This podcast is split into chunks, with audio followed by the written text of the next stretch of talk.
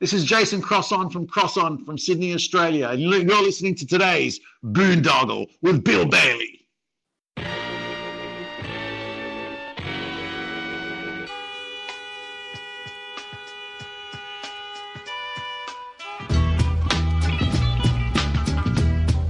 Hey everybody, thanks for listening to this intro before the intro of our Today's Boondoggle Radio Show.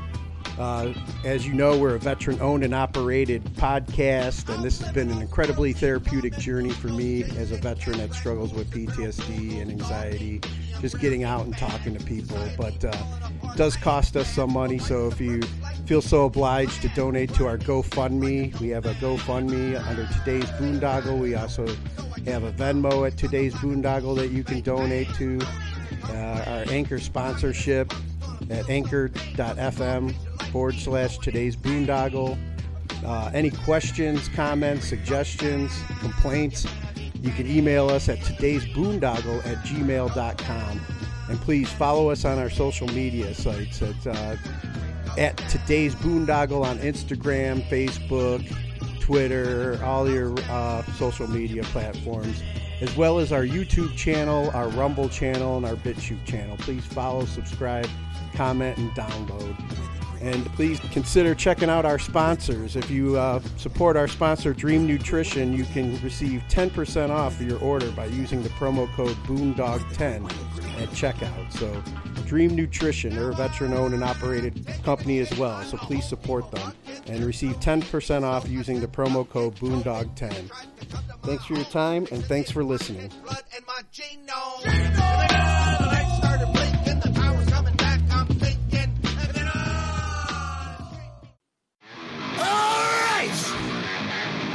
Listen up! Hold on to your seats.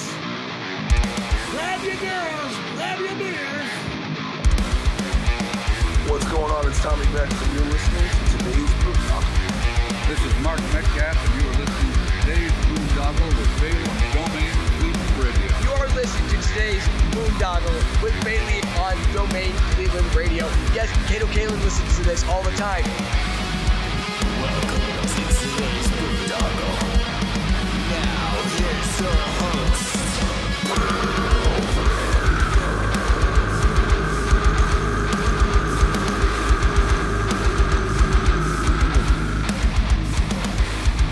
I am Monty Heath, Stone Heath, and you are listening to Today's Boondoggle. Hey, what's up? It's John from Skillet, and you are listening to Today's Boondoggle on Domain Cleveland Radio.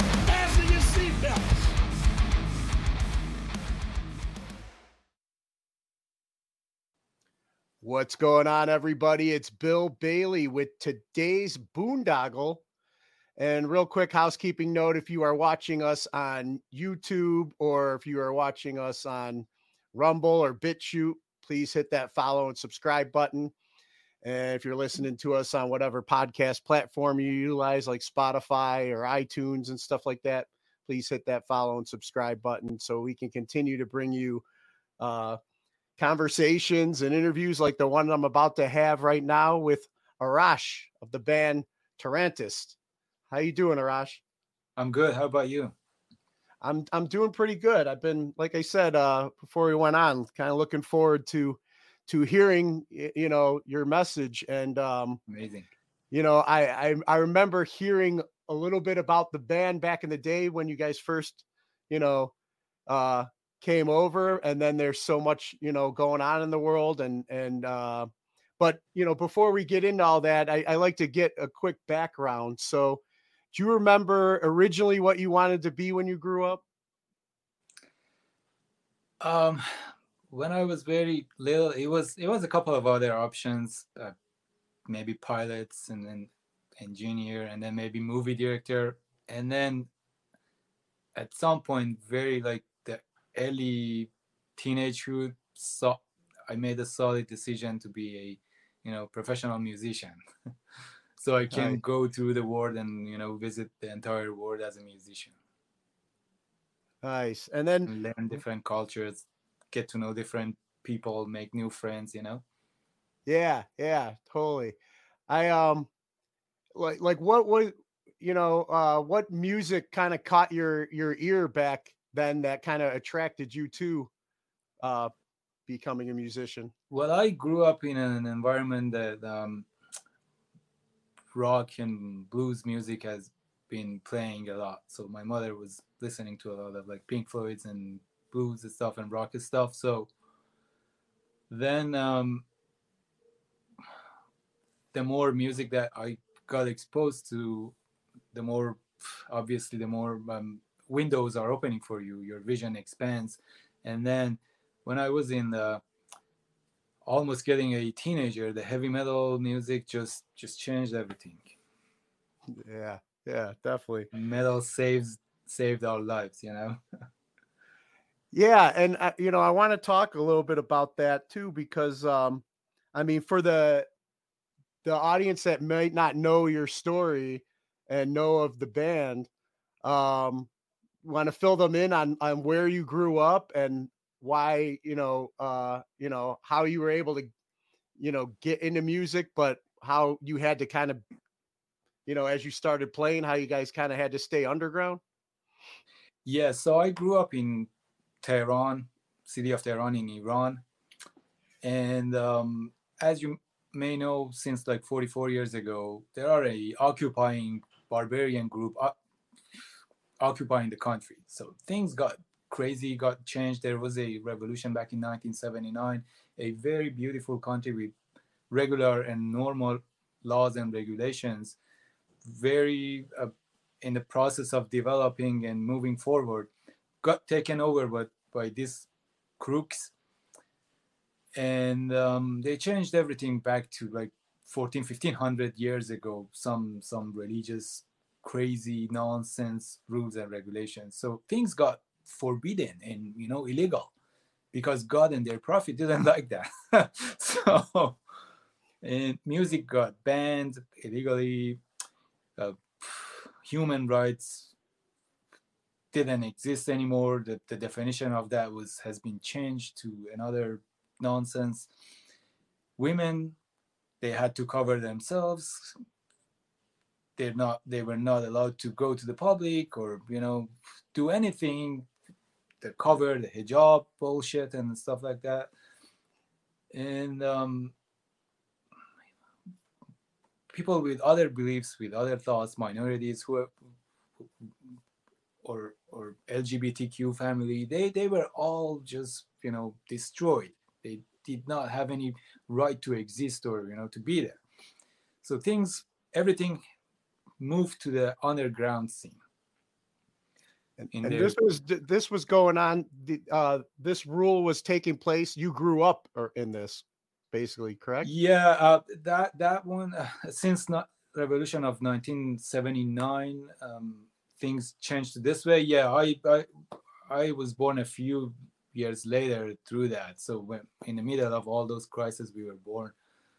And so yeah, when we were growing up, things still was like that. A few years later, some reforms to be called.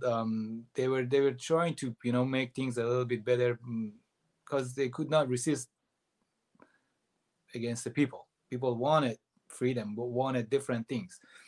A little bit was better, slightly, not completely, but everything had to be under their umbrella of nonsense. And then musicians, for example, they need to get permission from their morality officers. Whatever lyrics or type of music that they prefer to be praising their beliefs and their God and their prophets and things like that, those musics were getting only permitted by their own artists and celebrities or whoever you call it, their own production.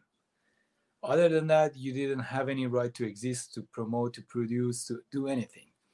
So things had to be underground, private, in your own home or for yourself. And is that basically like, because you said your mom listened to Pink Floyd and stuff like that. Now, would that have been considered propaganda, you know, like contraband, you know? Yes, definitely. So in your home, she was, you know, I mean, basically had to sneak in the music she enjoyed. Yes. Yeah. And then, yeah, some tapes and things from before the revolution that they had, or the family and friends that were coming from the overseas, just bringing us stuff. And then later on, when internet came and satellite came, things got a little bit better, more wider, and you had more access to things. But in the early years, no.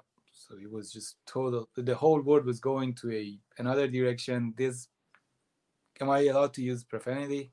Yeah, yes. So this, whatever's, they were dragging the country back to 1400 years ago, you know? Okay.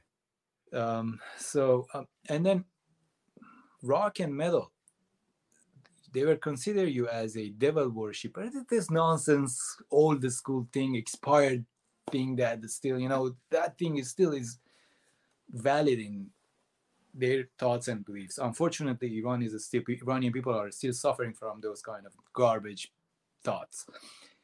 Yeah. And you were getting arrested if you were carrying an instrument and guitar, specifically electric guitar. Oh, wow, what a Western devilish kind of tool. So you're getting arrested, and then here's your execution order. Go to the hell, because our religion doesn't like that.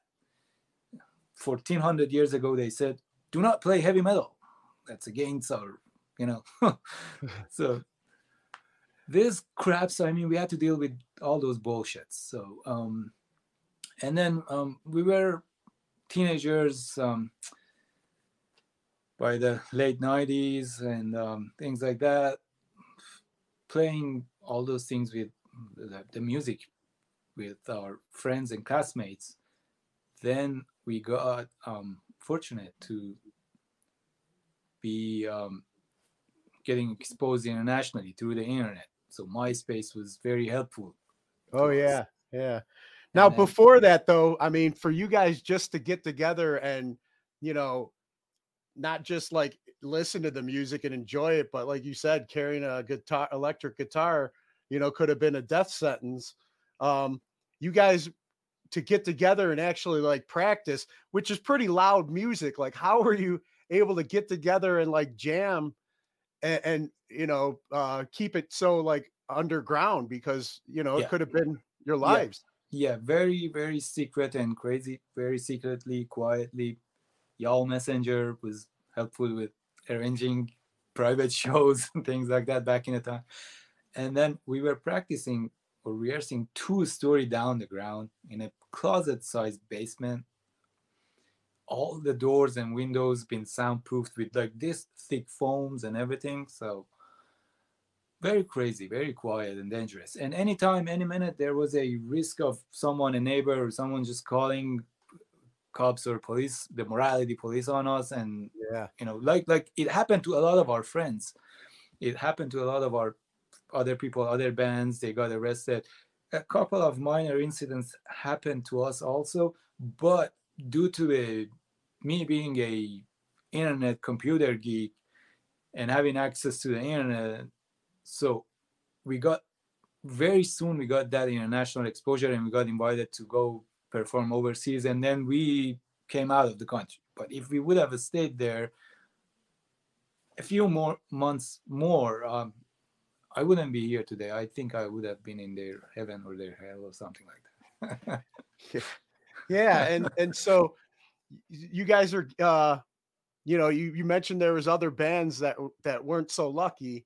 What was like the underground music scene like? And you said you were able to have like secret, like shows and get kind of people to play for and stuff like that. It almost sounds like, you know, maybe like Christian missionaries coming into, you know, a Muslim country, you know, and trying to, you're preaching the gospel of metal, you know, but it could have been a death sentence at the risk of your life. I mean, what was that scene like, getting together? Did you get to play with other bands before? You know what? It was, you're a teenager and you're brainless somehow, right? You don't see, you see up to some certain point. So yeah. And the passion and the adrenaline level was very high. We were just, you know, through text messages and phone calls with our friends, putting things together, arranging things very quietly. And then we only were letting a few people that we trust, you know, we were letting them know as strangers, our classmates, our relatives, our friends like that. And there was a couple of, or maybe a few incidents that we had shows and events with other bands. And in the middle of it also, in you know, finding a nonsense reasons to perform at the universities, for example, amphitheater or some places like that. But in the middle of the show, everything has been getting canceled. Everything has been getting, you know, turned over. But, well, we had a small, tiny basement area. We would have invited our friends there, and very quietly, like doing a very dangerous thing. Yeah. And locking up all the doors and windows, play a 30-minute show, then opening up the windows to get some fresh air in, and then playing the rest of it. Yeah, I mean, there's so many, like, you know, there's so many like scenes here in the States, you know, that you know, they say, oh, we're really part of the underground, or we're really punk rock. No, that's just a bullshit underground. Yeah. You wanna experience the real underground? Let me show you like some footages of those days. The fear. See, for the underground, the first thing that should exist is the fear of your own matter of life or death. If you're playing a real underground show, any minute you might get killed. So yeah. Don't brag that you are an underground. You're. Let me close my mouth shut. Sorry. And that's you know, part of why I wanted to have you on here. You know, I mean, it's just I can't imagine, like, you know, like you said, you're a teenager and you're kind of not planning ahead, but you're doing something that you love, that you feel that you're passionate about. But you're basically something that you believe in so much that you're willing to die for. That's what we did. Yeah. Putting our life in front for heavy metal. Yeah. So there's a lot of people that say that, you know, that there's a lot of metalheads out there, but I'm telling you what, man, I'm glad I'm having you on to get, you know, give a lesson to all the supposed metal. I'll challenge everyone. Every tough heavy metal dude, come challenge me. To see who is tough. I'm just kidding, but I mean, I'm having fun with this conversation, but that's the reality, you know. I'm not bragging, but just messing with the heavy metal family. But so, you know, you were good with using MySpace, and I mean, that alone, because I'd read how, you know, all of a sudden then you had like CNN and NPR, and I mean, the word got out about who you guys were, what you were doing, and you were still there. Yes. When you were being discovered, and all this media hype started coming. So wasn't that like, I mean, could that have gone awfully bad, and, you know, for you guys? It could, definitely. The cover's been pulled off. Yeah. You know? So we started receiving a lot of attention, a lot of requests, emails. People, authors, medias were getting visa to come into the Iran, specifically to have a talk with us, to write a book about us, to do episodes and documentaries about us. And we had you're a teenager, so your schedule is like busier than Ministry of Foreign Affairs. That many foreigners are coming to visit you. It was exciting. It was, you know, it was giving us the drive to keep doing it. So we knew that we're doing something wrong. We're doing something heavy. That this guy's from like Japan, America, Germany, Austria, Europe, all over the place. They're coming and visiting us, putting time to talk with us. So we're doing something right. Let's keep doing it. And then all those media or press that were spreading the word brought us that internationally recognized artist type of thing, status. We got invited to festivals in Europe, and then South by Southwest to the US, and then we came to the US as internationally recognized artists, and then continued there. So we were lucky. I mean, everything happened so fast. Yeah, I was going to say, couldn't the Iranian government, you know, that now that the cover's been blown and what you guys have been doing there, couldn't they have shut everything down, and just you guys could have you know, but I guess thankfully everything, you know, happened, as you said, so fast that you were able to, I mean, get approval to leave. Yeah. And, yeah. A living example of heavy metal saved my life. So, yeah.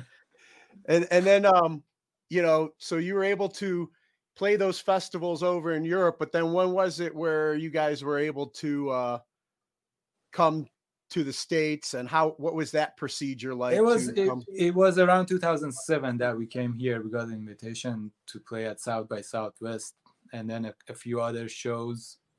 And then we went through a long visa process. So we had to miss the first year, first shows and stuff like that. It was very tough. Then we had to wait for the next year.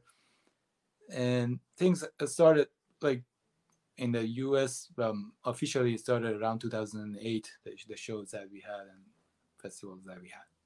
And since then, we are here in Los Angeles. And, you know, real quick, too, I know we discussed it a little bit before we went on, but I'm always curious about band names. What's the meaning behind your Tarantist means bitten by tarantula. So tarantulas are nasty people in the society. You get bitten by them, you get toxic, and you get Dan's disease, which is called tarantism. Our first album is tarantism. And then with that Dan's disease, you want to get the poison out of your body. And that dance for us is those headbangs. So through headbangs and those movements, we try to, you know, heal ourselves and clean our bodies from all those toxic things of the society. Okay, great. And then, like, also it's kind of like would it be like a reconditioning? Because I'm sure, you know, some of the things you grow up around culturally, especially under that type of government, you know, you know, there's a lot of, I mean, some of us, like, even here in the States, grow up in maybe a family that's a certain religion or something like that. And it's just like, you have these beliefs that you're taught. And then as you get older, then you have to relearn or unlearn what you've been taught. Is that part of the process you guys went through, or is that something that you kind of already experienced at a young age, and you knew right from wrong, and that's why you chose? I mean, the family is very important in this matter. So luckily, we kind of learned it at the early years and ages. So I think that what family teaches you is very important. So I agree. Yes, yeah. And then you know, so you guys come over here to LA. You said you moved around here about 2008. Things started happening for you guys, and you've been able to play some festivals and share stage with some of the bands that you would sneak to listen to over there. Correct? Like, who are some of your favorites that you would enjoy listening to back home in Iran? Yeah, in Iran, we call it Iran. The music set, usually I grew up, one of the major ones was Pink Floyd, and then Metallica, and then Zeppelin, of course, Testament, the Slayer, and Death. And those bands have a very heavy influence on me. And then sharing the stage with bands, back in 2008, we were playing the South by Southwest Festival. We were playing at around 9:15 at the venue. And then on the evening of that show, because South by does the secret announcements daily. In the middle of the day, they announced there is this show going on tonight. So they announced Metallica is playing at 10 o'clock at a couple of doors away from our venue. So, and then the next year, it was Motorhead. So the next year it was like another great bands, a lot of great bands that we had the pleasure and honor of, like, being in the same festival with them. Now, have you ever got to meet some of these musicians now since you've been here? Yes. I've met almost all of my favorite musicians, role models, some of them, yes, I've met with them. Most of them, they already knew about us, they've heard about us, most of them. Some of them, when we talked, I introduced myself and my project and my band. They were very impressed. Beautiful heavy metal family.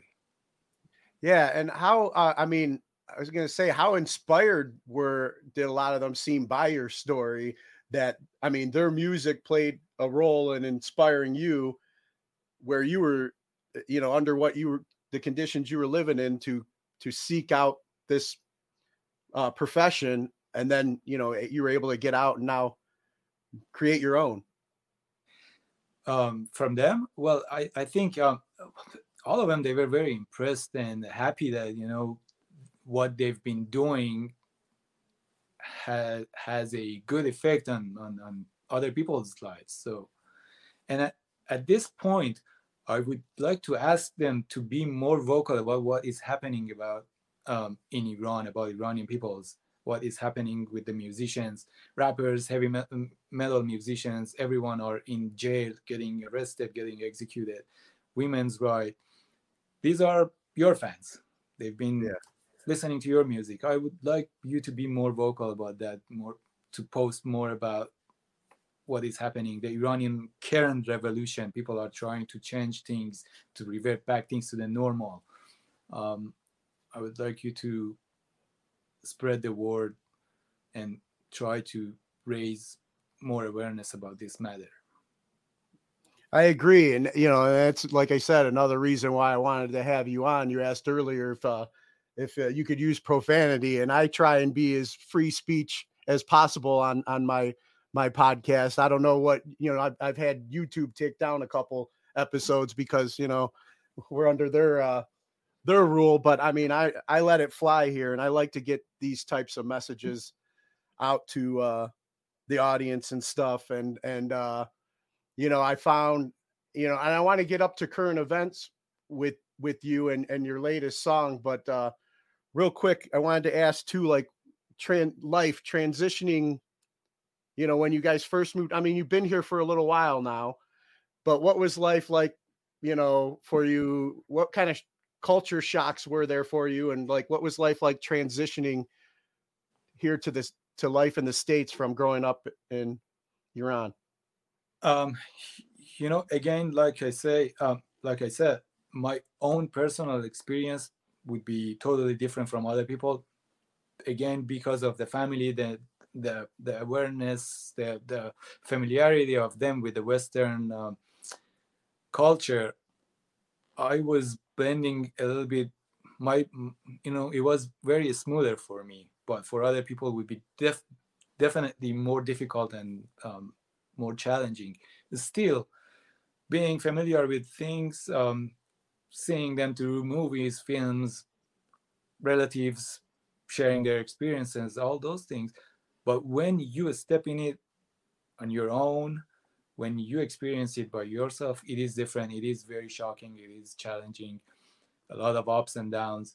For example, in Tehran, when you look at north, there are mountains and hills. But in LA, when you look at south, there are hills, you know. So things are, the whole world is upside down. So when it is night over there, it is early morning here. These are the basic things, and then the language, the small tiny things in the culture, everything is very challenging. So, but like, it's not for everyone.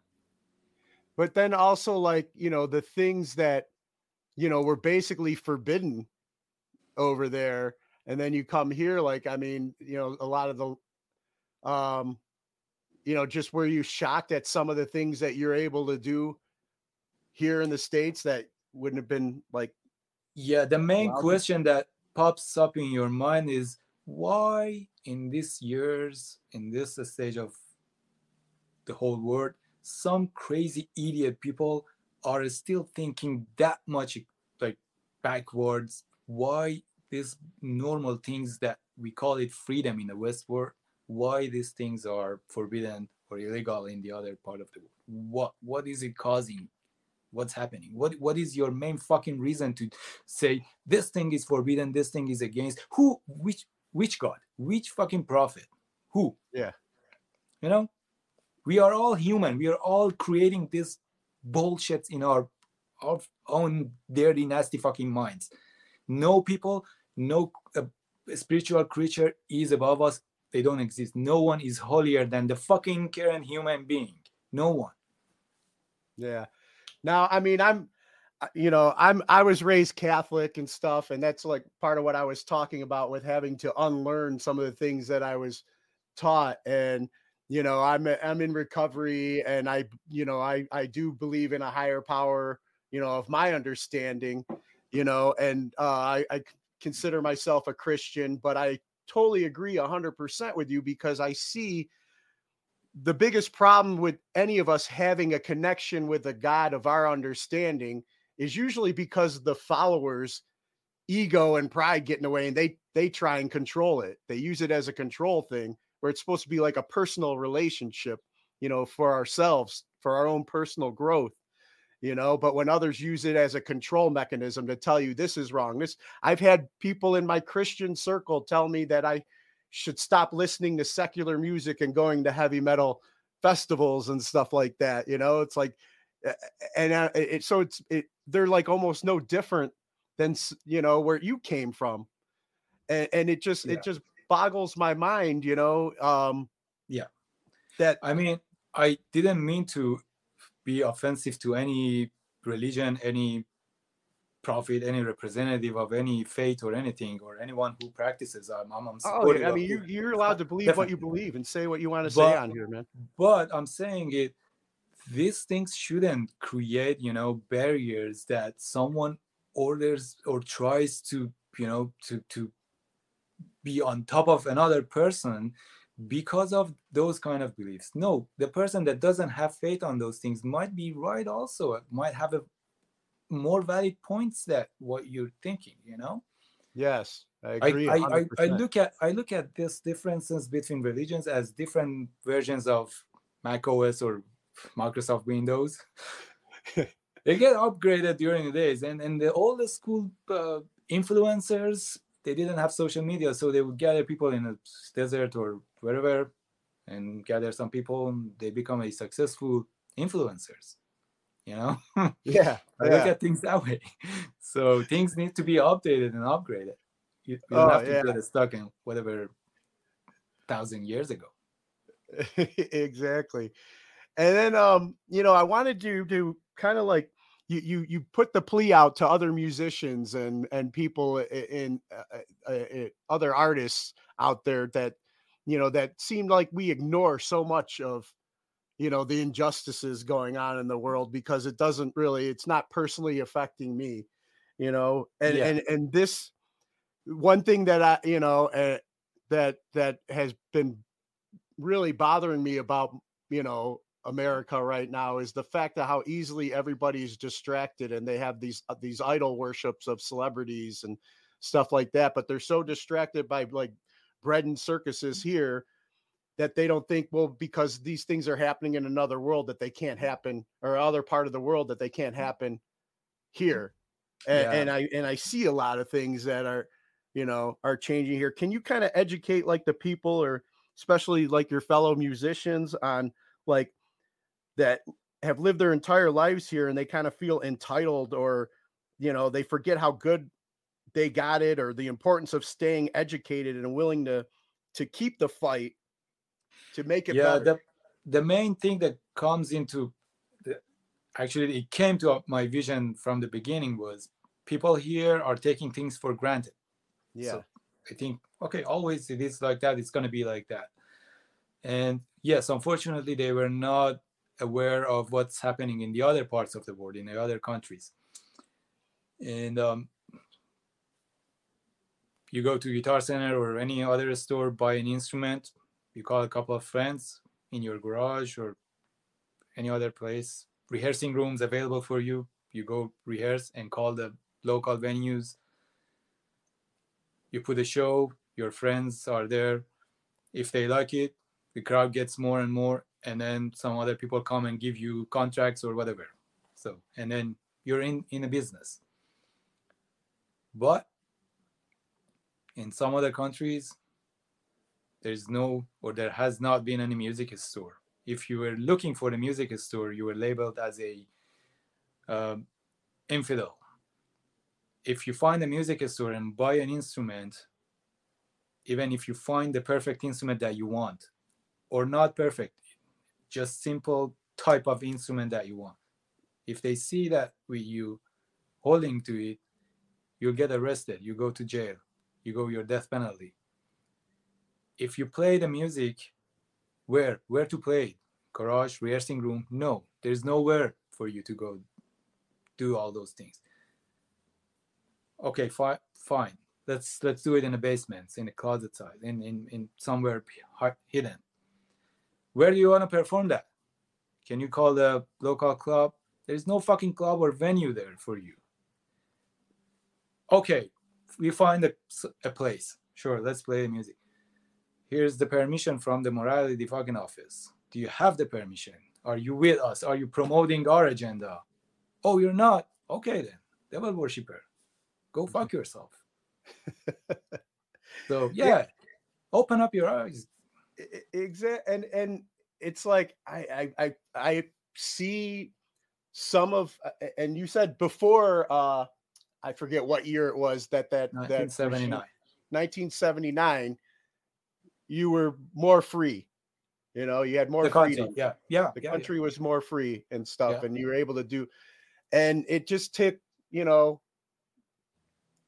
it's American presidents with their families, American actors, musicians, bands, they were having shows inside of Iran. They were having Iran was a part of their tour dates, they're part of their events, opening of their movies, opening of their tours, shows.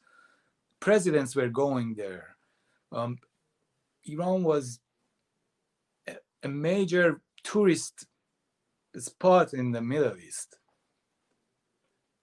The huge ceremonies, festivals, things were happening there.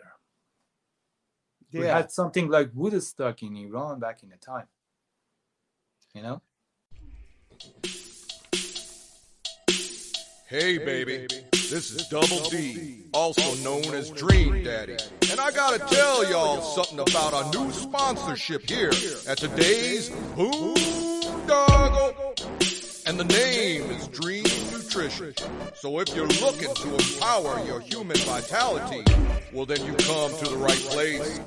With over 12 years of combined experience in cannabinoids and terpene products, Dream Nutrition products include CBD oils, patches, proteins, and so much more. The endocannabinoid system is believed to have involvement in regulating physiological and cognitive processes, including the immune system, appetite, pain sensation, mood, memory, and in mediating the pharmacological effects of cannabis. Support this veteran-owned and operated company today, and Today's Boondoggle fans will receive 10% off their orders when using the promo code BOONDOG10 at checkout. That's BOONDOG10 at checkout. So go to the link. That's dreamnutrition.com/discount/boondog10. And remember, Dream is not spelled like Dream Daddy. It's spelled DREEM. And start saving today because you deserve to feel your best. And you know that's right. So tell them Dream Daddy and your friends from Today's Boondoggle sent you. Yeah, but it's like, you know, going back to the people here, like the I guess the quote unquote blue check marks, I guess we'll call them, that they want to complain about how bad things are, but what are they doing to try and make things better here?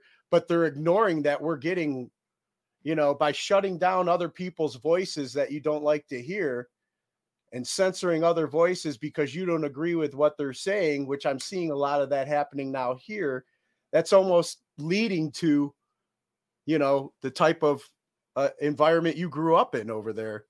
You know, the morality police is kind of controlling where everybody's paying attention. Like, heaven forbid people speak out against China right now. You know, a lot of the NBA or a lot of the sports teams that get all their stuff over there, they don't want to, you know, bite the hand that feeds them. So we just ignore all the injustices going on over there. And then, you know, the propaganda that we're fed here about Iran, you know, don't want to pay attention. I mean, we have all these, you know, the women's rights movements and the LGBTQ movements here protesting, but it's like, well, what about your brothers and sisters, especially your sisters, that what they're dealing with over there? Exactly. You know? Yeah. And that's what you guys have been shining a light, you know, with your especially your current single, Revolution. You know, you want to share about the inspiration behind Revolution and what led to that. Sure. Yeah, I appreciate the opportunity. Yeah. So all these years, 44 years of nonsense and imposing wrong beliefs and everything to the people, there's been always protests and gatherings against all these things. But anytime, each time it's been getting cracked down, people were getting killed, again imprisoned and things like that. And in another recent incident back in September of this year, a young Iranian girl with her family from a small city in west of Iran, they come to the capital, Tehran. And then because the girl had a few strands of her hair out of her hijab, headscarf or whatever, she gets arrested by the police. She gets beaten in the head, dragged on the floor, or who knows, God knows whatever happened to her, raped maybe in the prison, and then she dies. And following up with all this current uprising and everything, at this point, people got very mad and, you know, up to the point that they cannot stand anymore. So everyone came out to the streets protesting that why you're still doing this to us, why innocent people are getting killed. And then to prove that they didn't kill that girl, they started killing other people with heavy weapons, with war weapons in the streets. More people got arrested. Young, 8 years old, 9 years old, 10 years old kids, boys and girls are getting killed. Girls in the school, in the primary schools or middle schools are getting kidnapped. They're getting imprisoned and getting raped into the prisons by this fucking occupying regime that is, you know, taking over Iran at this point. So it's been ongoing unrest, it's been ongoing protest, and since people were getting killed and the dose of the, you know, craziness just elevated and escalated very fast, everyone has been saying it that, okay, this is not, actually, we've been one of the first people that we're like, oh, hey, this is not protest. This is a revolution. We people are trying to change things. So everyone is now have the faith that, okay, this revolution is happening and we need to be victorious very soon. And the idea behind the song was just raise more awareness about what's happening.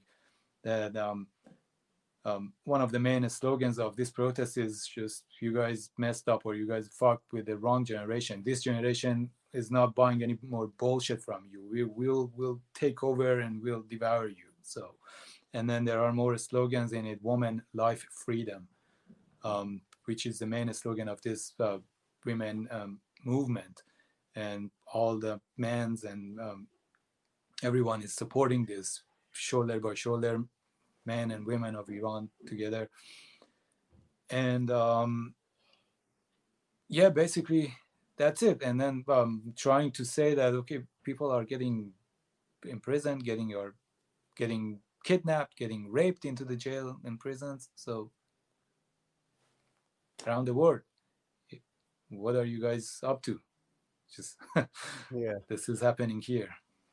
Now, you know, I'm a father. I have two daughters, you know, that are young women now, and I try and, you know,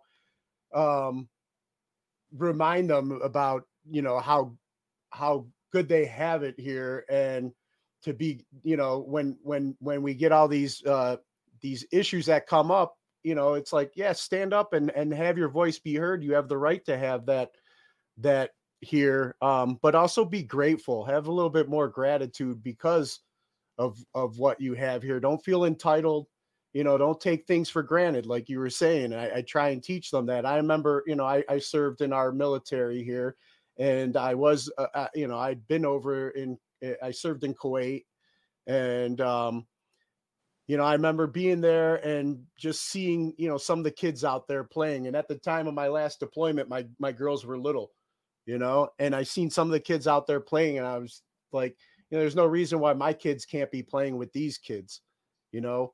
Why do we get information that these people aren't good? And, you know, or, you know, why do we, you know, because they got to pump up the machine. So they got to feed your head full of, you know, like our news does, our media here does, you know, who the bad guys is, who are we supposed to be, you know, not like, and we're supposed to be distracted by, you know, where, like you said, with this generation now with the internet, we're able to kind of, it's almost like a great awakening, you know, but it still hopefully happens faster, that more people are aware that we're all brothers and sisters, and there's actually, we all share a common enemy, you know? Exactly.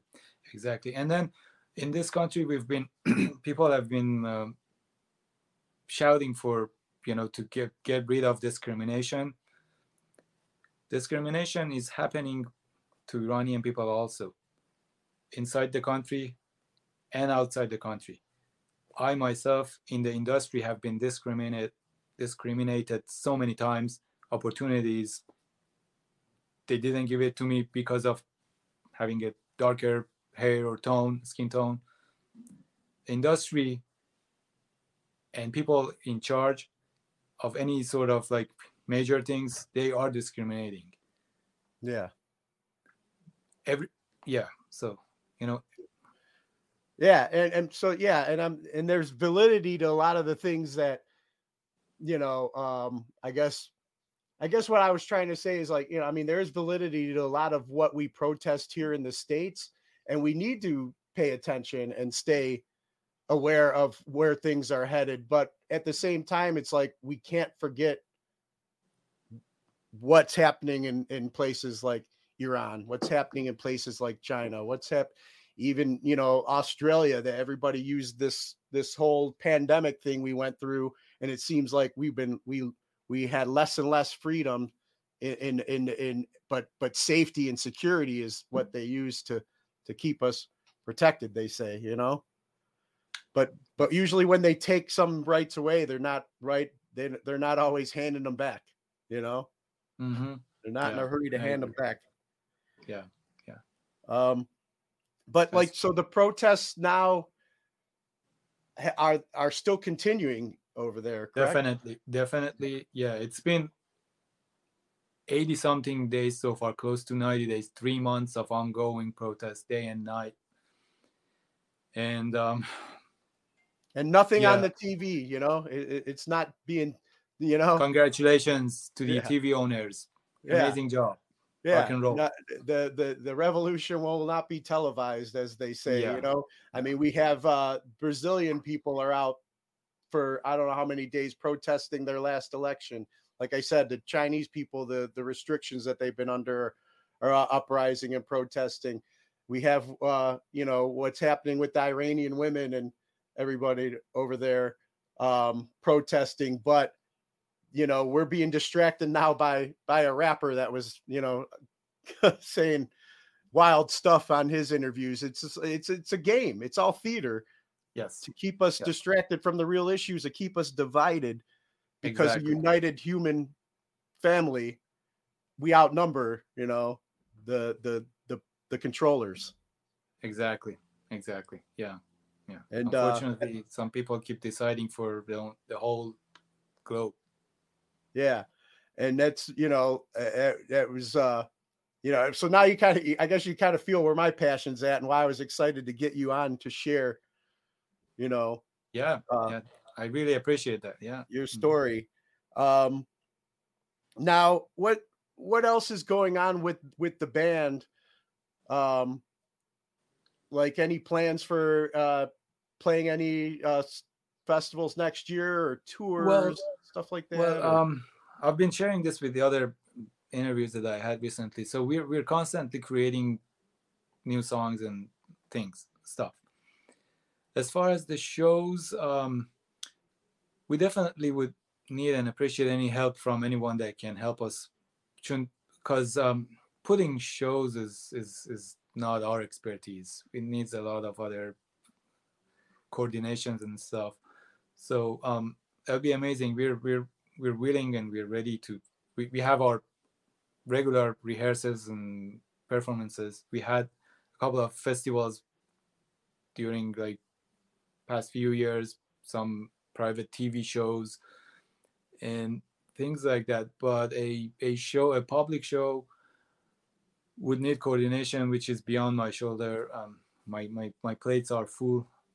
Yeah. We are a independent, self-produced band. So as a result of getting discriminated in an industry, they didn't. So a good deal doesn't exist for exotic people. So we're trying to have a partnership with some organization or companies to have better shows and better lineups and tours, things like that. Well, I'm hoping that we can do, something. Having you guys on here will help, turn some eyes your way, because everybody talks about like, here in the rock and roll is like, the rock and roll world, especially like heavy metal is, we're all fighting against the machine. We're fighting against the man. We're all united. But it seems like a lot of people have fallen in line. A lot of the people I grew up listening to have kind of just turned to and fallen in line. Instead of fighting against it, they're fighting for the machine because their pockets are padded. Yeah. And I'm still one that supports the people that are fighting for a cause and trying to get the word out about injustices. And you're doing a great job, man. Yeah. Well, thank you. And so are you guys. So in the meantime, if there's no opportunities to play out, you guys are just going to continue to use your skills to raise awareness and get the word out. Yeah. And try and hopefully inspire others to, get behind the cause. Yeah. Yeah. We can simply have like the tiny shows, the small shows around. And most venues, these days are pay to play. So ridiculous policy, but I prefer to just have like a better production, better shows there than like tiny regular venues, clubs. So hopefully we can come up with a better idea. Yeah. Well, there's a lot of, when you guys first came to the States, you said you played South by Southwest, and there was a lot of buzz, but it's kind of fallen since. Like none of these other major festivals have kind of been like, hey, let's get these guys on. To be honest, I don't know why. Seriously. I said that they might have their own agenda, but we've been always active. We've been always. So many years we played at South by. Almost every year we played at South by since 2008. And I don't know. It's a good question from them. Yeah. So, yeah. Well, we're asking the question right now. So if they're out there listening, there's no excuse. We need to get you guys out. I'd love to see you guys perform here in Cleveland. And if I had the power and the pull, I'd love to bring you guys here, and you could check it out, the Rock and Roll Hall of Fame, Definitely. We would love to. Yeah, man. Yeah. We would love to. Yeah. But but like you said, in the meantime, it's just kind of you guys are going to keep doing your thing, what you're doing. Yes. Yeah. We getting the message out. Yeah. We will definitely have our online presence going harder than ever. So yeah, production every day, nonstop. Songs on Spotify, YouTube, Apple Music, wherever. So every couple of weeks there would be a new production there. And then everyone who would love to check us out, all social media, all platforms, only TarantisT. And then we're easy to reach out, any email, all our emails are there, just tarantist@tarantist.com. Through any social media, you can also contact us. We have this pleasure of building a friendship with whoever have been following our music. They are a part of our family. They are our friends. By the way, another thing on our social media, we used to have a lot of followers, but because of some bots and accounts related to the Islamic thing, the government, they've been reporting us since we are posting like socially conscious content. They've been reporting our posts, and then our page is getting restricted, and most of the time it is on read only. Whoever follows the page, it doesn't show. So our numbers are very low, but our interaction in our back panel, we see like hundreds of thousands of people each month. They're checking our stuff, which is amazing. But the real numbers down there, it doesn't show. And I have a collection of different notifications and restrictions from these social media giants also. Yeah, no, believe it or not, man, this little podcast here has experienced the same thing. You know, I've had two or three videos taken down, you know, from YouTube. I've had, you know, I've gotten, you know, put into Facebook jail. It's like big tech. If you don't say what they want you to say, you know. But I'm like you. I'll when there's something that I don't agree with is going on, you know, I'll be with the bullhorn from the rooftops until they shut me up, you know. But exactly. I like to shine a light and give other people the opportunity. I'm sure we'll get strikes for having you on today, you know, but oh well, I'm willing to take that fall with you, man, you know. Yeah, to be honest, at some point it gave me the depression that, okay, here's my lifetime career and this is getting, you know, pushed down and destroyed like this by these guys. And I went through a very bad phase of like being sad about that. And then at some point, with talking to the people over our social media and my friends, I kind of was trying, I was able to handle that still we have the opportunity to be heard. People are following us. So the numbers are getting manipulated by the social media owners, but yeah, real people find us, we get connected with them, we get passion and love from them, and then we feed it back to them. At this, we're trying. Amen. Well, that's what we're here for, man. We got to come together as the human race, and, you know, realize that there's all these things being thrown at us because they don't want us united. You know, they don't want us together. They don't want us. Yeah. You know, when the people stand up, you know, to injustice. Exactly. At the end of the day, right away. Yeah. At the end of the day, we're all human. We're all equal with each other, brothers and sisters. No one is above the other one. Agree. And then, man, it's awesome to have you on and talk to you and help get this word out. But if you got a couple more minutes, I'd like to ask you some of the questions I normally ask the guests I have on. My pleasure. Yes, you know, as a musician, you know, you've mentioned already some of the bands that influenced you growing up, but who would you say are your top three musical artists? Bands, you mean? Yes. Well, Pink Floyd and Metallica are top two. The third one, I always leave the room for, you know, getting updated, the new things. But back in the time, it was a Slayer. Then through years, I changed it with different things. Gotcha. Yeah. Yeah. And then is there, you know, we talk about, you know, like we talked about like Revolution. You're writing music right now to try and inspire and raise awareness for people. Has there been any songs out there as you were growing up from other artists that have been an inspiration to you? Definitely, from the artists that I said, including Rage Against the Machine, Testament, yeah, a lot of good songs. U2, and Yeah. Gotcha. And then now,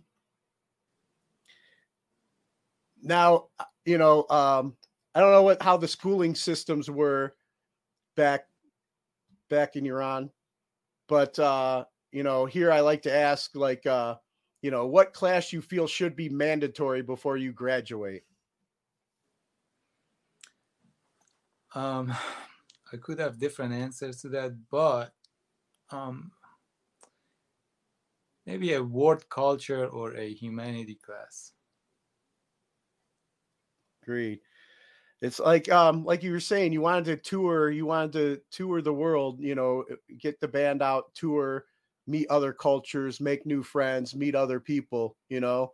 I had opportunity to do something like that during my time in the military, kind of different circumstances, you know, but thankfully I've always been kind of more of a thinking for myself and, you know, looked at through different lenses at the world. But, you know, I feel it definitely played a big role in my life than to get out there and see other cultures and meet other people and try and get an understanding of, you know, how they live. You know, we learn more empathy for each other that way as well, where, you know, it seems like the loudest people back here in the States I run into that think things should be done their way are stuck in their bubble. They've never been out to experience other things. Yes. You know, so I feel that's exactly. Very important. Exactly. And then, who are three people who've inspired you or you can credit for making you the person you are today? My mother, she's the number one. And then the late king of Iran, Ahmad Reza Pahlavi, he was the king of Iran before revolution. His character, his knowledge has been always very inspiring. And the stories of my grandfather that I've never met. So I think these three are very important to me. Nice. And then, you know, I always ask this question. I'm sure we know yours right now, but are there any causes or organizations that you support and encourage others to check out? Nothing specific at the moment. No. Other than just pay attention to what's going on over there, you know, especially for women's rights, you know, women having. Yeah. Well, you know, the fact with organizations, most of them, I'm not saying all of them, but almost most of them, the major thing is just getting funds and donations and, you know, just going through paperwork and stuff like that. So I'm not that much a fan of organizations, and I'm not saying everyone is like that, but it's still what I've seen on my personal experience. They don't get things done the way that it should. Things are, at some point, if you claim that you're an organization for this cause, you got to get that done. You don't need a fucking bureaucracy or paperwork or go through this weight game or, you know, no. Yeah. You're doing all those for donations and funds. So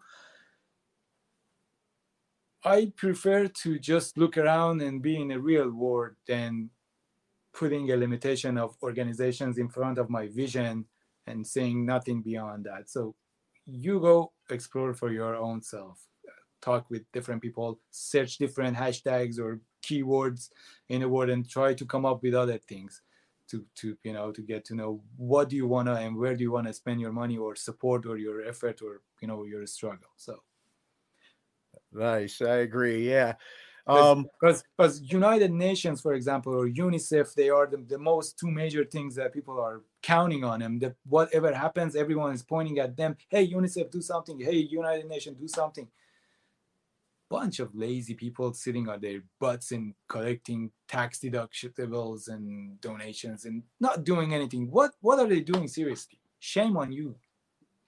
Yeah, exactly. And like the others, the ones that, you know, you donate, but by the time your money actually reaches the cause you're donating to after paying, you know, the CEO and everybody else, Yeah, and posting in a statement will not fix anything.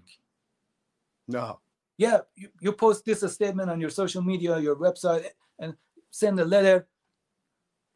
Who are you trying to, humiliate? Who are you trying to?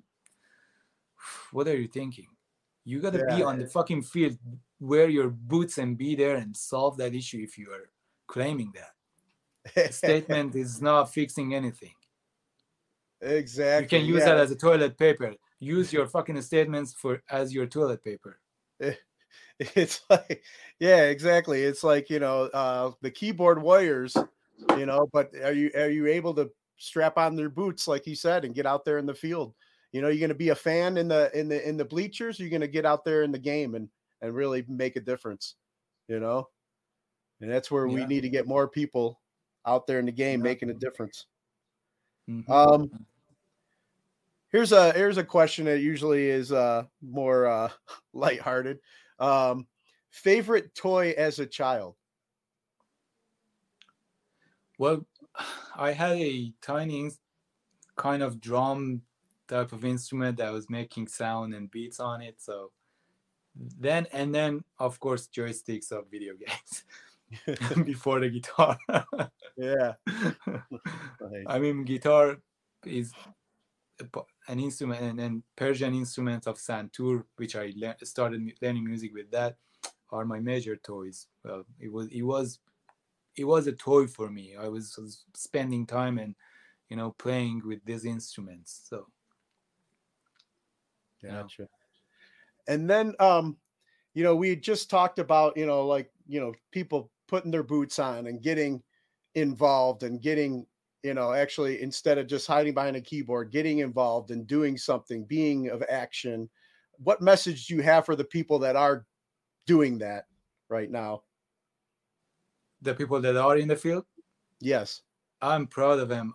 I try to be with them as much as I can. And those are the real heroes. Those are the people that needs to be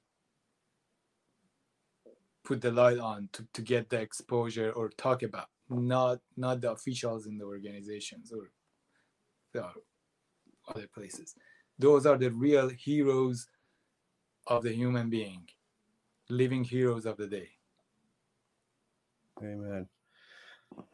Arash, man, thank you so much for this opportunity to talk to you. And I have your email and your number. So let's try and stay connected. I'll have you back on, anytime, I support what you guys are doing and I really appreciate getting to know you more. Thank you so much. It was a pleasure and an honor being here. I really appreciate the time that you put for this cause. And also I would like to thank whoever is listening or watching to this. Thank you for your precious time. That means a lot to me. And I would be always happy and honored to be in touch and in person, do shows, do whatever. That would be amazing. Oh, yeah. You come to Cleveland, we're hanging out for sure. Definitely. And then, you kind of mentioned a little bit for people that, maybe new to learning about you and your band and stuff, but just a refresher if people want to support you guys and follow and check out your music and be more involved, where'd you send them? TarantisT. Well, we have a very simple website, tarantist.com, and then we have a YouTube channel, TarantisT, our Instagram, TarantisT, Twitter, the same thing, on Spotify, Apple Music, Amazon, whoever, whatever platform that you listen to the music. TarantisT is just one word. And then if you would like to speak with us, you need anything, you would like to communicate more, just send us a message on the social media or email, tarantist at tarantist.com, on Instagram message, wherever. So easy to find these days. In your pocket, in your phone. You just open the browser and search for it. You got to do the effort though, Yeah, you got to put in a little bit of work. Just open the app and search for it. That's it. That one. Exactly. Hit follow, hit like, you know, hit listen. Man, awesome, man. I really appreciate you know, talking with you. If I could get you to do one last favor before I let you go. Yeah. Do you mind cutting a promo ID for this show? Just introduce yourself, and you're listening to Today's Boondoggle. For sure. Yeah. Should I do it now? Yeah, whenever you're ready. Hello, this is Arash from TarantisT Band. You're listening to Today's Boondoggle podcast. Awesome. Thank you so much, Arash. Appreciate your time. My pleasure. Thank you. Of course. Stay in touch. Amazing speaking with you. Yeah, man. Take care, and we'll be in touch for sure.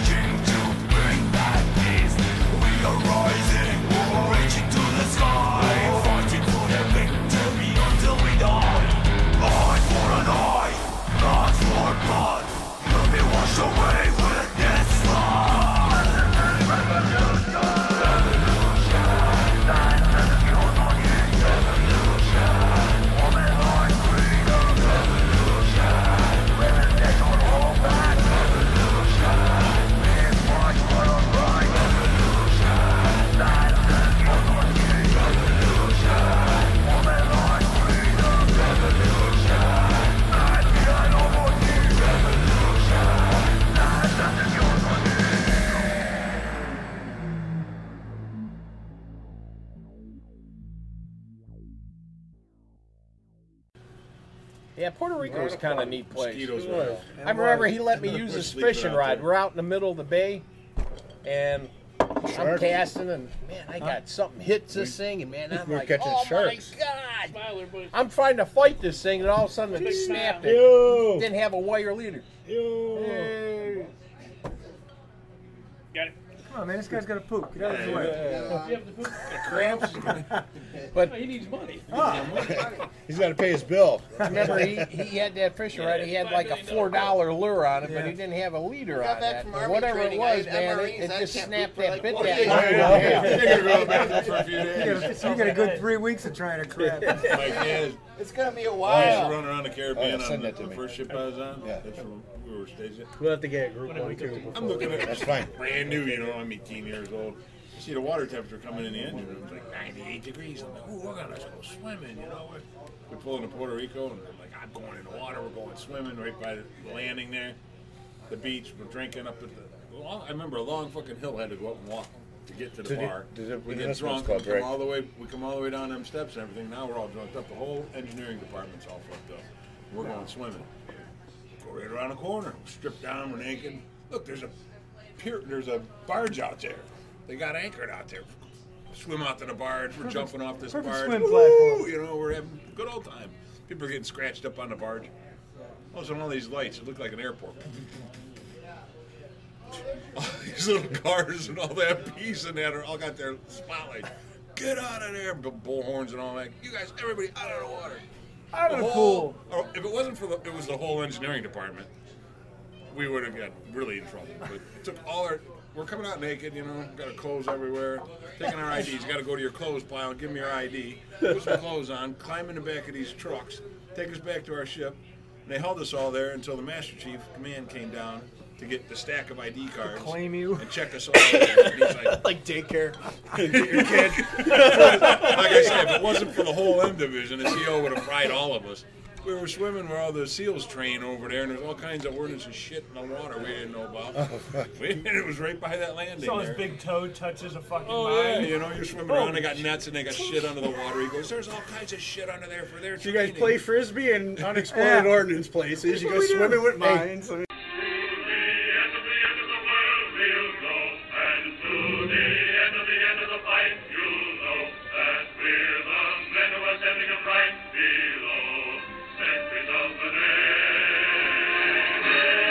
And thank you for listening to another story time from the VFW Hall, brought to you by Today's Boondoggle.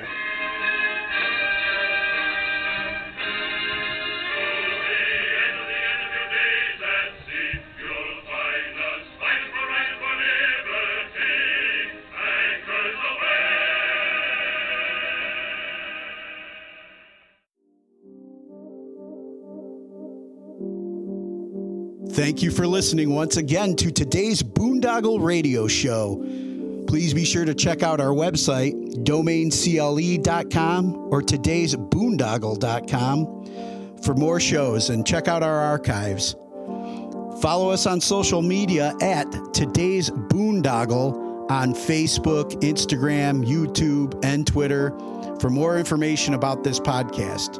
And please support us on www.anchor.fm/Today's Boondoggle, as well as on our GoFundMe and Venmo. Be sure to subscribe, comment, download, and listen to us on Spotify, Apple Podcasts, Google Play, Spreaker, and all the other podcast platforms out there. Please email us with any questions, suggestions, and comments via todaysboondoggle@gmail.com. Leave us some 5-star reviews and help spread the word. Thanks again for listening.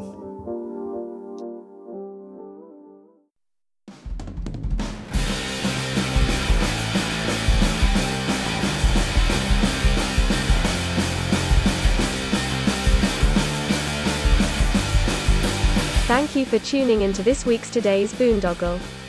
Domain Cleveland Entertainment is a veteran-owned and operated cornucopia of nonsensical shenanigans. You can find interesting interviews, music news and information, and just about everything else in between. Thank you again for supporting, sharing, and tuning into Today's Boondoggle.